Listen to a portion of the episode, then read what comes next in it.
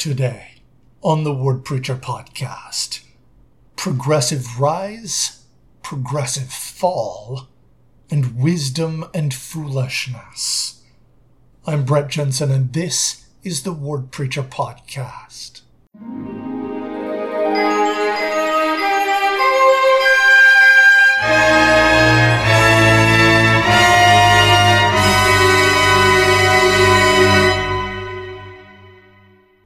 Right, our Come Follow Me curriculum for this coming week is going to have us finish up Second Samuel and uh, start on First Kings. Um, there's uh, a, a little bit we talked about last week when we talked about the rise of David from this very low point.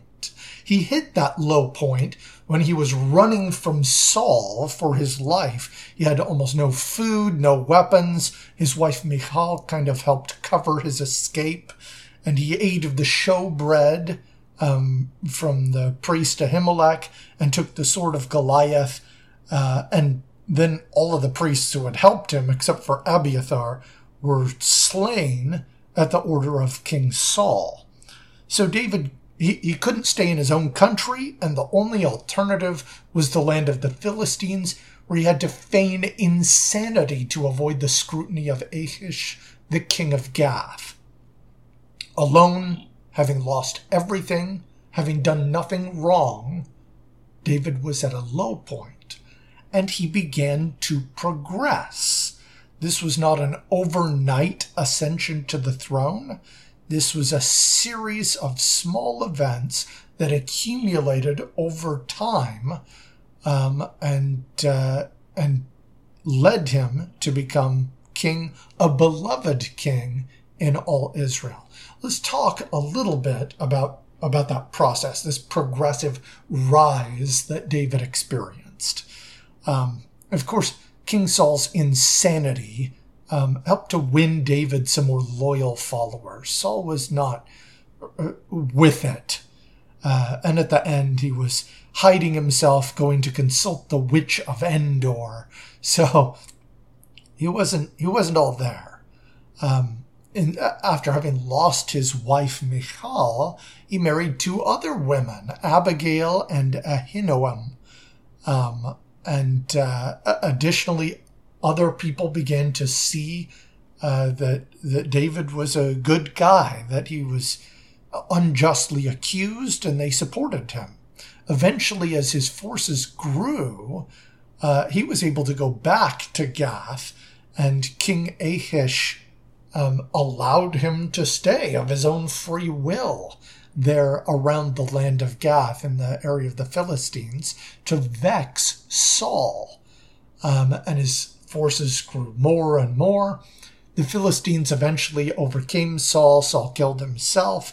Uh, but just because Saul was dead didn't automatically mean that David became king of all Israel, even though he had been specifically anointed by Samuel the prophet. Um, now, he was, there was a ceremony in which he was anointed king uh, over Judah at Hebron. Uh, but the son of Saul, Ishbosheth, was considered king of Israel, he having the support of Abner, the captain of Saul's armies. So most of Israel was still kind of with the house of Saul. Um, another thing that is kind of of note that I thought I'd mention the name Ishbosheth, uh, which not only is fun to pronounce, but it's probably wrong is probably not what his name was. His name was probably Ishbaal. But for reasons we'll talk about uh, in our next week's podcast, Baal, speaking Baal, became a shameful name. And so this term Bosheth, which means shame, was replaced in some places. And we'll see that um, a little bit later.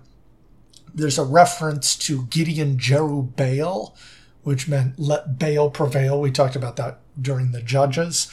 It's changed in a passage in 2 Samuel uh, 11, uh, where Joab is giving a report, and he calls him Jerubasheth, not Jerubbaal, Jerubasheth, which has a similar thing. Uh, and it's supposed to infer, or you're supposed to infer that um, it's probably Baal, but uh, they changed it because they don't want to speak Baal. That's a shameful name. Um, so David uh, was continuing to grow. He ensured that he adhered to good principles. He did not forsake his principles in this process. Uh, it was God first with everything. And that meant even recognizing his enemy, Ishbosheth, was not a bad man, but he was also not the man that the Lord had anointed to be king of Israel, which was also important. Um, so, one of David's supporters, Joab, the son of Zeruiah, he's, you know, morally gray at best.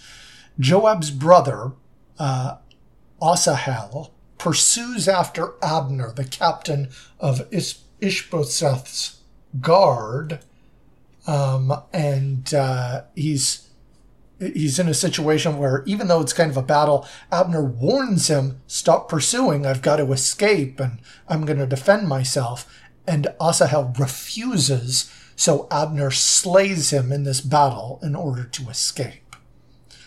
Um, and uh, the result of these, uh, we're continuing to see the House of Saul kind of lose, and David's supporters are starting to win and pick up momentum. Uh, a verse that stands out is in 2 Samuel chapter 3 verse 1 which says now there was long war between the house of Saul and the house of David but David waxed stronger and stronger and the house of Saul waxed weaker and weaker. This is a progressive shift. It doesn't happen all at night. Persistent holding to goodness and correct principles were the key to this transition.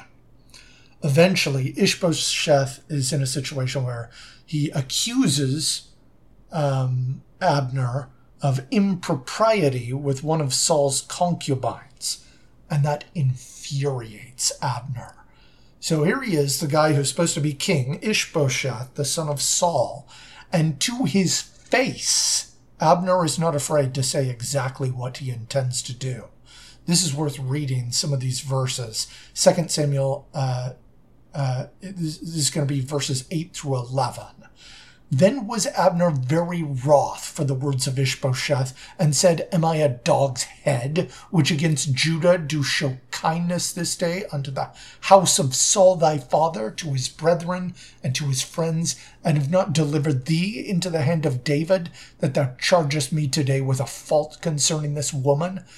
So do God to Abner and more also, except as the Lord hath sworn to David, even so I do to him, to translate the kingdom from the house of Saul, and to set up the throne of David over Israel and over Judah, from Dan even to Beersheba.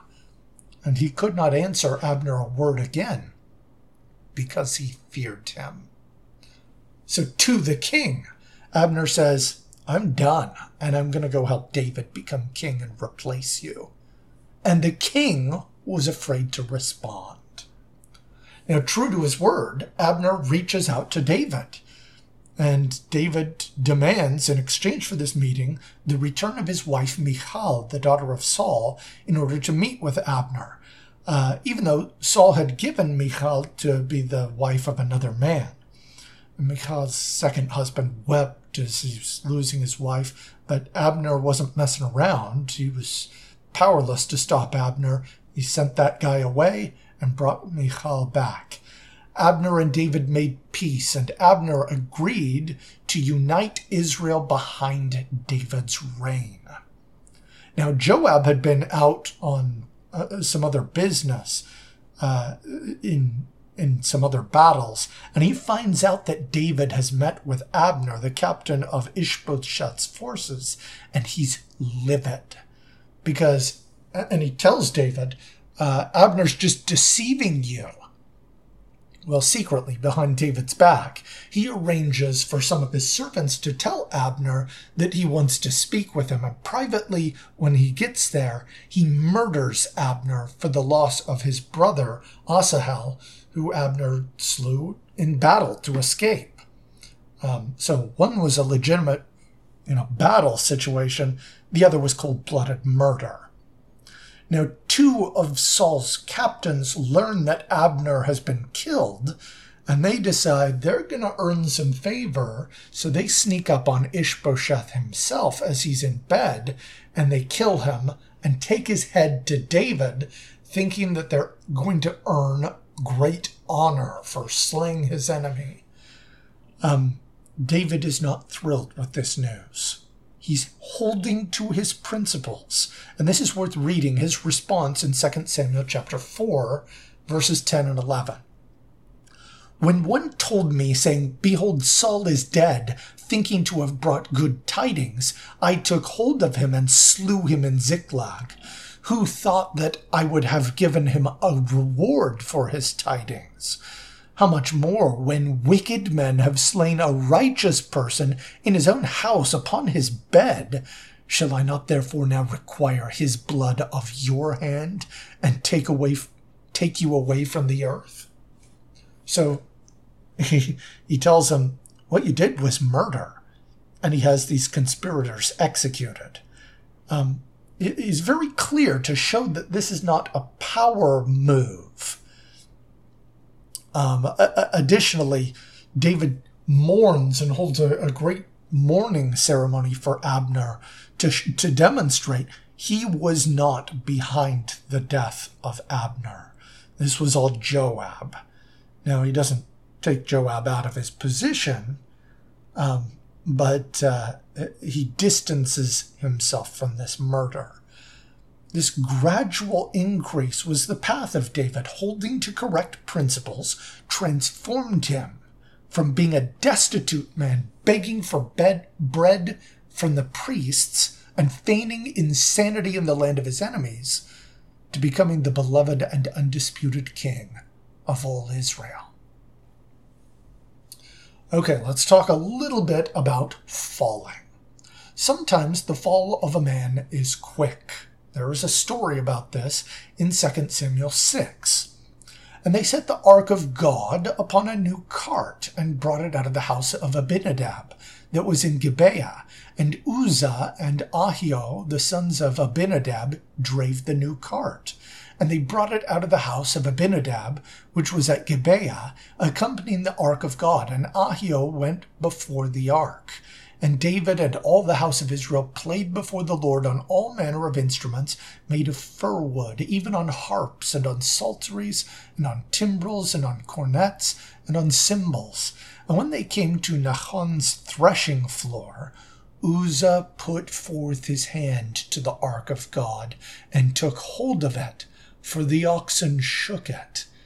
And the anger of the Lord was kindled against Uzzah, and God smote him there for his error, and there he died by the ark of God.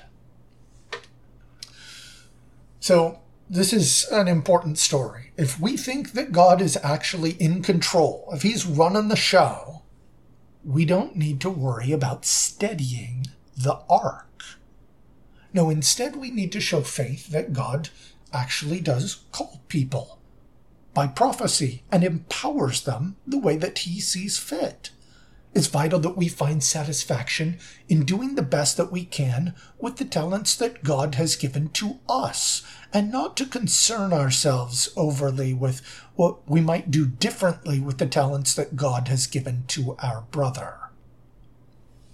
Sometimes the fall of man is quick, but usually it's something a little bit slower. One other note before we move on to that uh, David offers to build a temple, but by Nathan the prophet, he's told that his son will establish a house for the Ark of the Covenant. Solomon later declares that the reason for this was the many wars which surrounded David. And that's important not to say that you know, if you fight in a war, you're not a good person. You're not temple worthy. I mean, obviously, Captain Moroni, Mormon, Gideon, Moses, Joshua, many others fought in wars and were still righteous. Likely, the Lord knew what was coming for David. And so, even though Nathan at first told him it would be fine to do what was in his heart, he sent Nathan back and told him to wait. Now, to honor the promise that uh, David had made to Saul to preserve his seed, he ensures that Mephibosheth, again the Bosheth ending, the son of Jonathan, is cared for. He's still trying to be that man after the Lord's heart that Samuel was moved by the Holy Spirit to anoint as king. David's fall begins in a quiet moment. A lot has been read into this moment, but there's really just five verses that describe it. Let's read them. And it came to pass after the year was expired, at the time when kings go forth to battle, that David sent Joab and his servants with him and all Israel, and they destroyed the children of Ammon and besieged Rabbah. But David tarried still at Jerusalem. And it came to pass at eventide that David arose from off his bed and walked upon the roof of the king's house, and from the roof he saw a woman washing herself, and the woman was very beautiful to look upon. And David sent and inquired after the woman, and said, and one said, Is not this Bathsheba the daughter of Eliam, the wife of Uriah the Hittite? And David sent messengers and took her. And she came in unto him, and he lay with her, for she was purified from her uncleanness. And she returned unto her house. And the woman conceived and sent and told David, and said, I am with child. These are the verses. There are many who are eager to say, Oh, Bathsheba was totally innocent. The sin was all David's doing. And I should mention that might be true. Bathsheba might have been forced into this situation. Um, on the other hand, it's also possible that she broke her marriage covenants willingly. We, we can't tell from what we have in these verses. We don't know what, what Bathsheba's motivation was. We know that she was with David we know that she told him uh, that she was with child. We absolutely do know that David was in the wrong. At the time when kings go forth to battle is a phrase at the beginning there that implies David was in the wrong place. And when he encountered the sight of this woman washing herself, he could have turned away. He could have turned to one of his other wives. He had several. But instead, he inquired after the woman. And when she came in, when his servants brought her, he could have changed his mind and sent her away. But instead, he lay with her. And he knew that what he had done was wrong because he immediately began to try to hide it. When he learned that Bathsheba was pregnant, he sent for Uriah. He told them to go home to his wife, hoping that they would be together and it could be just swept away. But Uriah refused. Knowing that Bathsheba would have a child and his crime might be known, because Uriah was not playing along, he came up with a desperate way to eliminate Uriah the Hittite. He wrote a letter to his morally gray captain Joab, informing him to position Uriah at the front of the hottest battle so that he would be killed. And he sent that letter to Joab by the hand of Uriah. Joab did the thing that David asked and then sent word that Uriah had been slain. Bathsheba mourned for her husband, and then David came and married her. Nathan the prophet came in to see David and told him a story about a rich man with many flocks and herds who took a lamb from a poor man instead of using one of his own. When he heard the story, David was furious at this rich man who showed no pity, who robbed. Um, and uh, the response that Nathan gave is uh, is really memorable. It's in 2 Samuel chapter 12 verses 7 through 10. And Nathan said to David, Thou art the man. Thus saith the Lord God of Israel I anointed thee king over Israel, and I delivered thee out of the hand of Saul, and I gave thee thy master's house, and thy master's wives into thy bosom, and gave thee the house of Israel and of Judah. And if that had been too little, I would have moreover have given unto thee such and such things. Wherefore hast thou despised the commandment of the Lord? To do evil in his sight. Thou hast killed Uriah the Hittite with the sword, and hast taken his wife to be thy wife, and hast slain him with the sword of the children of Ammon. Now therefore the sword shall never depart from thine house, because thou hast despised me, and hast taken the wife of Uriah the Hittite to be thy wife immediately this fall of David begins. He has a couple of children, Amnon and a daughter Tamar. Amnon lusted after Tamar, and he conspired and then forced her to be with him. And then, after she had been with him, he hated her and set her out. And she wept, and it was awful. And David was wroth, but Absalom, his other son, was furious. And carefully and quietly, Absalom plotted for two years to take revenge on Amnon, ultimately killing him. Having ordered his brother's death, Absalom fled the kingdom, fearing his father would have him killed. The same process by which David had grown when he adhered to good principles caused him to lose everything as time went on. Uh, even though Absalom and David eventually reconciled, the people grew to love Absalom over David, similar to how they had come to love David over Saul. And bit by bit, Absalom rises to power. David is forced to flee and live in exile with his followers as the kingdom falls into a great civil war. Eventually, in all the chaos, Joab, the morally grey captain, he finds Absalom caught in a tree after his riding with horses, and he kills him.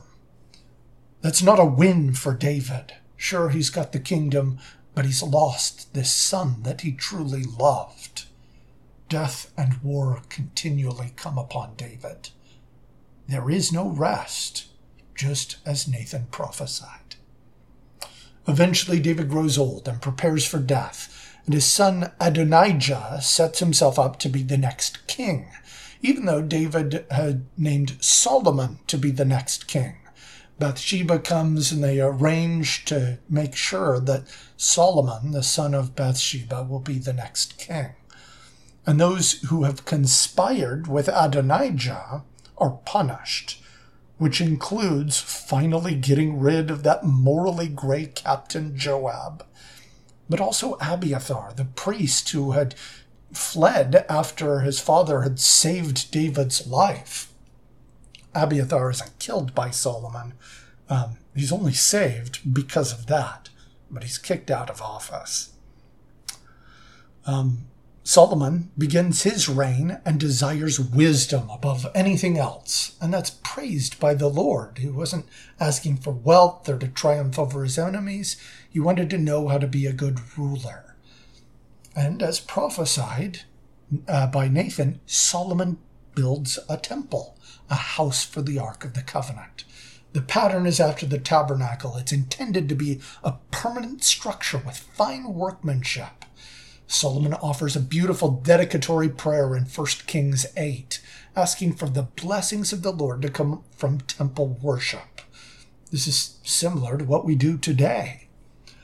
But eventually, the Lord becomes a second priority. And he builds a great palace and he marries many women for political purposes, ends up with 700 wives, 300 concubines, and it is written that his wives turned away his heart, after other gods. The wisdom that Solomon had, of course, was in keeping God first. And kind of like with his father, it's supplanted by his emotions, his strong emotions for women.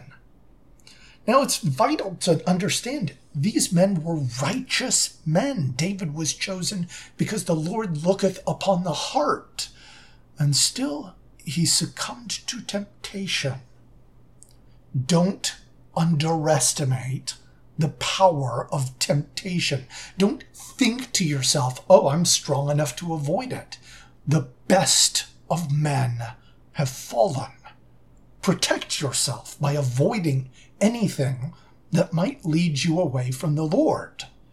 Get help if you need to set your heart right, or help to avoid temptations that might lead you from what truly matters.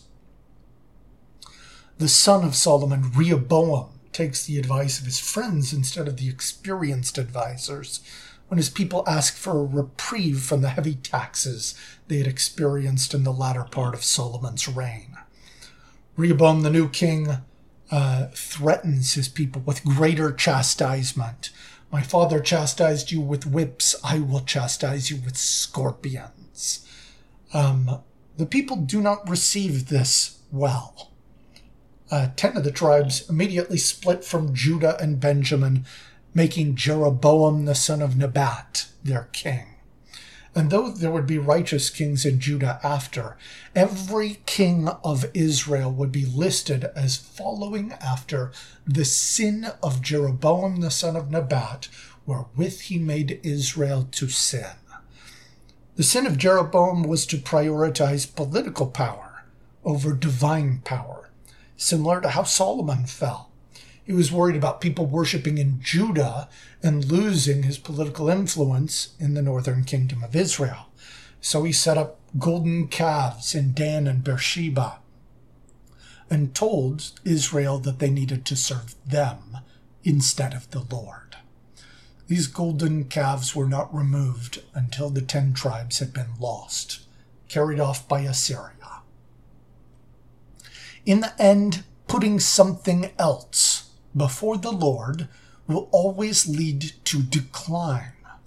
And it might be difficult to notice the increase or decrease that we're experiencing spiritually because it's gradual.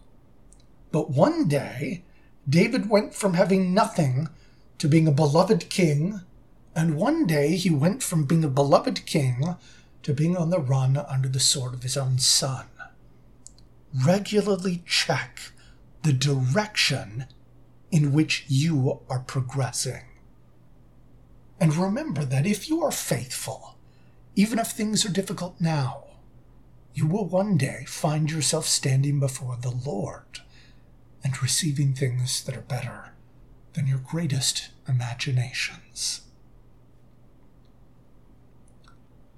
We appreciate all the support for the Word Preacher podcast.